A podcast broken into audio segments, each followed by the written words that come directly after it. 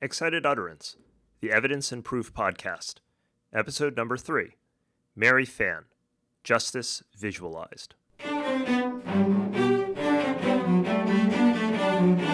Welcome to Excited Utterance.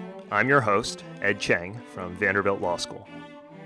Excited Utterance is your podcast for cutting edge scholarship and developments in the world of evidence. Our goal is to bring a virtual workshop to you every week throughout the academic year. This week, our guest is Mary Fan. Mary is the Henry M. Jackson Professor of Law at the University of Washington School of Law. Her interests are in criminal law and procedure, evidence, privacy, and immigration. Prior to joining the Academy, Mary worked at the U.S. Attorney's Office for the Southern District of California and a United Nations International Criminal Tribunal. Mary's article is entitled Justice Visualized and is forthcoming in the UC Davis Law Review. It examines a technological development that has been much in the news lately and that has the potential to revolutionize the process of legal proof body cameras worn by police officers. Mary's article takes an early look at what body cameras might do to the proof process and to the criminal justice system more generally. Mary, it's a pleasure to have you on Excited Utterance. Delight to be here. Thanks for having me, Ed. Let's talk about police body cameras, which feature prominently in your article. Can you give us a sense of how popular they've become among police departments in this country? It's really been a dramatic, what I think of as a cultural revolution among police departments. In our survey, the departments serving the 100 largest cities in the United States, we identified at least 88 of those 100 either have adopted or will be deploying body cameras shortly. And the data is similar with other surveys from other kinds of samples as well. It's been a dramatic shift. What are the policies with regard to those cameras? Clearly, they're not going to be on all the time, or are they? The policies are still very much in gestation and subject to intense contestation with a lot of different interests at stake. When we coded the policies from these departments in our sample, we found that the vast majority have adopted what we think of as a limited discretion model. And what that means is cameras are required to be on during specified types of encounters so discretion to turn on and off is limited by these rules. And then with respect to what we call a continuous recording, which is cameras on at basically almost all times, except with very, very limited exceptions, for example, bathroom breaks. That has not been wildly popular. Only a very small minority of the departments have adopted this approach, and you can understand why there are privacy interests at stake for officers and also for us, members of the public, poten- victims, potential complaining witnesses as well. Given those concerns about privacy, both on the police side and the citizen side, what's driven the influx of the body cameras and who, in fact, supports them? There has been a major shift in terms of trust in the police Ferguson has been a watershed moment for policing and for public consciousness about the challenges and human costs of policing. It's not so long ago in practice, judges, juries, members of the public would tend to take the officer's word for what actually happened. And now that's not the case anymore. There's been a massive erosion in trust and so police departments are starting to realize, and line level officers are even starting to realize that it is for self protection as well to have cameras on recording what actually happened. So the support has been broad based, so it's both police and citizens? The support varies among officers depending on whether the officer is a line level officer out in the street, the person who will actually be wearing the body camera at all times, versus supervisors and chiefs. At a policy level, and certainly at an evidentiary level, there are a lot of benefits to having body cameras. But, you know, line level officers will vary in their views. It was not until very recently that, frankly, line level officers were very opposed. And you can imagine why whatever line of work you do, imagine having to wear a body camera at almost all times or having to observe a set of rules that say turn on, turn off, turn on, turn off throughout the course of the day. This is something that certainly officers have objected to, but now they realize seeing what happens when there is no camera and the protests and the investigations and the risk of being on suspension or losing a job, that has turned even line level officers around. And certainly the public. It's fascinating after the killings of persons of color by police officers, there have been sharp divergences by race in the interpretation of the rightness or wrongness of those uses of force. However, much more convergence, regardless of race, on the desire for body cameras. One of the really interesting things that you bring up in the introduction of your paper are the psychological, or maybe you might t- term them sociological effects of bringing on the body cameras. Could you tell us a little bit more about those scientific studies? Yeah, so there's promising data about the benefits of the use of body cameras. Promising data coming out of, for example, the Phoenix Police Department, the Mesa Police Department, and one of the most cited studies is out of the Rialto Police Department. And they're promising, they're suggesting that the complaints against officers declined significantly and the use of force by officers deploying body cameras declined compared to a control group of officers who are using the standard practice of no body cameras. Certainly, larger scale, more generalizable studies are needed, particularly for large urban departments. And so, a lot more work needs to be done, but so far the results are promising. Your article focuses on the transformative effect that the body cameras will likely have on the legal process, particularly with respect to criminal procedure questions. Will this be any different than how cell cameras and other kinds of surveillance have changed policing and trials generally? How are body cameras different? Body cameras are different in several respects. In the court public opinion, that's where cell phone cameras have played an increasingly important role. But it's not systematic. It's just the vagaries of whether or not there's someone there who had the courage to record in stressful situations.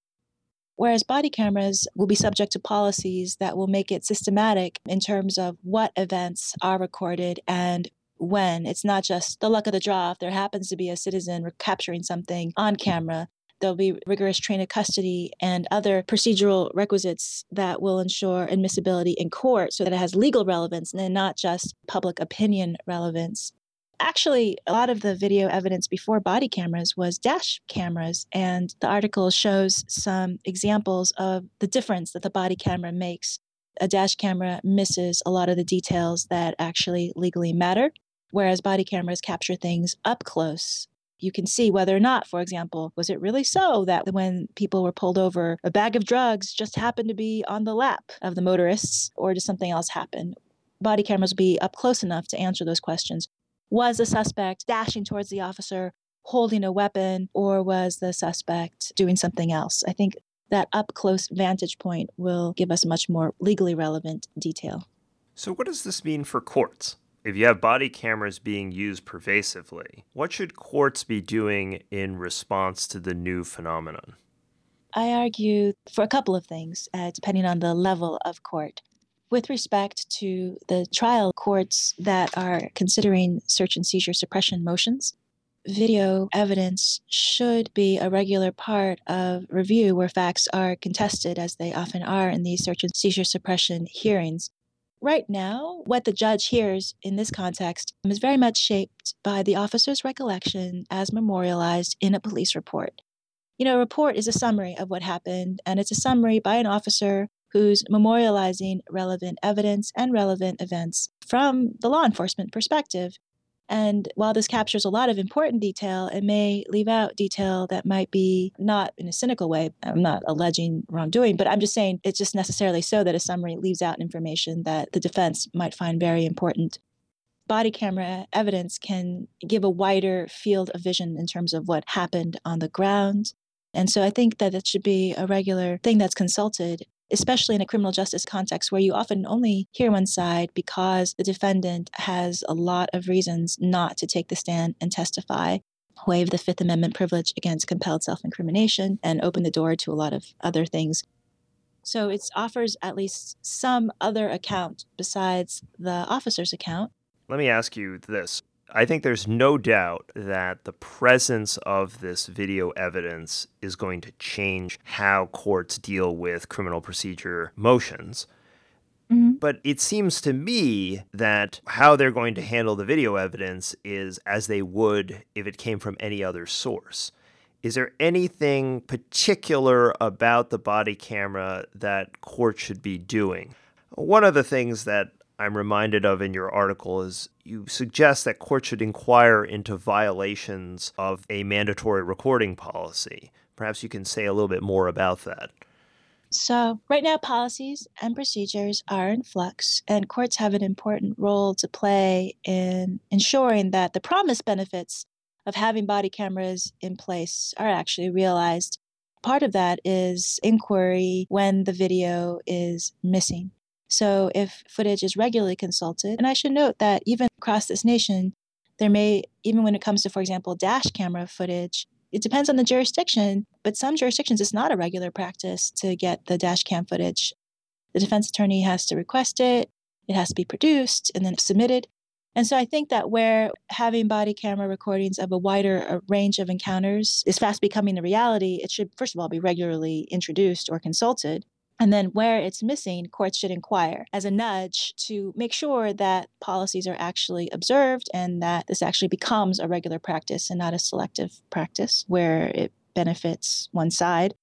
But I also argue that it shouldn't be a punitive stick that basically becomes a deterrent against departments adopting body cameras because it is a delicate thing. There is no requirement to adopt body cameras. And if it becomes too costly, as an evidentiary matter as well as a financial matter, departments may well stop this movement. I think this issue that you raise has very interesting theoretical underpinnings. On one hand, there's the principle that the evidence is the evidence. So, as long as there's no spoliation, as long as the police officer is not deleting video, it's not clear what the ground is for inquiry. On the other hand, there's something of an age old question here about adverse inferences that you might be able to draw yeah, by the exactly. failure to produce evidence. I think from the toxic tort context, this idea that when a manufacturer doesn't do studies, then perhaps you're hiding something. And I think that's the inference that you're suggesting that judges make. That's excellent. I am taking notes right now. This article is in draft form, and I think that's a wonderful analogy. And yes, I did mean it in terms of inferences. And I'm actually thinking back to experience. When I was a prosecutor, it was not at all the regular practice to videotape interrogations for many of our partner law enforcement agencies. So you would go to trial and it would be a confession case. The jury would have to take the officer's word for it because the officer would go on the stand and testify as the defendant's words. And so the main avenue of defense attack was well, the officer is lying or making it up or coerced the confession. And for many, many reasons, for the perceptions of justice, to rebut these claims, it was really important to actually have videotaped interrogations because the defense would say, and why is there no evidence? All you have is the officer testifying. So it became well known that it was our policy as an office to inquire before we took a case that the law enforcement agency videotaped the interrogation. And when we did case intake, we would actually inquire is there a videotape or is there not? And because it was so well known that that was our policy in the district, in the Southern District of California, it really did change law enforcement practices. When a case actually was going to the suppression hearing stage or to trial, and there was no video for whatever reason, the defense attorney would say, Why is there no video? And there would actually be inquiry, and it would be for reasons of inference. Don't you usually videotape? Why didn't you videotape in this case, et cetera, et cetera. And so that was what I was envisioning, but I love the analogy and making it explicit. Thank you. The other issue you raised, and I think I had cut you off when you were moving to it, is appellate review and the importance of video at the appellate review level. You suggest that many courts, in fact, don't even want to have the video as part of the appellate record because it feels like fact finding. I was wondering if you could elaborate a bit on the rationale if you can even discern one from the appellate courts for this attitude toward the video, and what you think normatively appellate courts should do about the video. Sure. We as lawyers and certainly courts, especially appellate courts, it's the primacy of paper. So when we review the record, it's all reviewing paper, transcripts, etc. Part of it's simply the foreignness of audiovisual evidence that leads to conflicting approaches. So sometimes video, even where viewed or admitted below, just doesn't even get transmitted on appeal to the appellate court. So there's simply that practical aspect. And then there's a sort of a deeper aspect as well, which is the sense that, well, if I'm well equipped to interpret paper, but when I look at the video, there's a sense that I am finding things anew. And it's this odd sort of lack of comfort with this other medium. When you're interpreting paper, you're also interposing your interpretations of that paper record.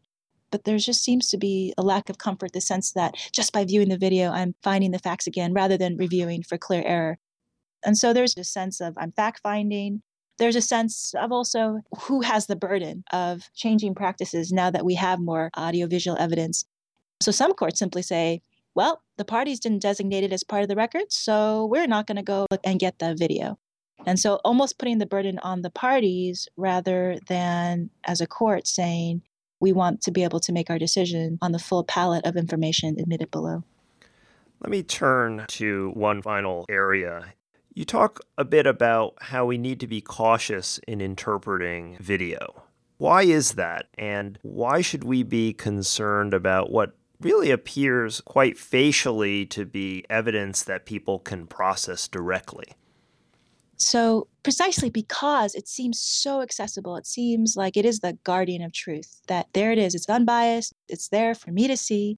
And we're not as well equipped to parse images, to understand that how the camera is pointing, for example, will subtly shape our perceptions because there's been studies about perceptions of voluntariness, largely in the interrogation context, because that's been the main context where we've had recording to date. And if you point the camera directly at the subject, the defendant, that is, it creates this greater impression of voluntariness, of agency, because they're looking directly at the camera or close ups versus far ups and the perspective that the camera takes. All this subtly shapes our interpretation without us realizing it. Whereas we're much better equipped to understand how our perceptions are being manipulated with other sources of evidence, such as testimony. Can we address this problem by using jury instructions, or are there other presentation methods that you want to use to fix this problem? The jury instructions is a great idea, but I think honestly, jury instructions are so long and dull right at the end of the case. I think if video is a key evidence in the case, sometimes some expert testimony may be useful to help educate the fact finder. So it could be jury instructions. It could be, depending on the complexity of the issue and the centrality of the video evidence, it could also be expert testimony. A final question before we wrap this up. I want to extend this idea beyond the criminal procedure context. So, in other words, away from police behavior and to actual defendant behavior. Do you have predictions on how body cameras and other technologies, like cell phones and the like, will change the process of proof at trial? And what further research do you think needs to be done by legal academics to prepare for those changes? Those are big and important questions. A future research agenda in this vein.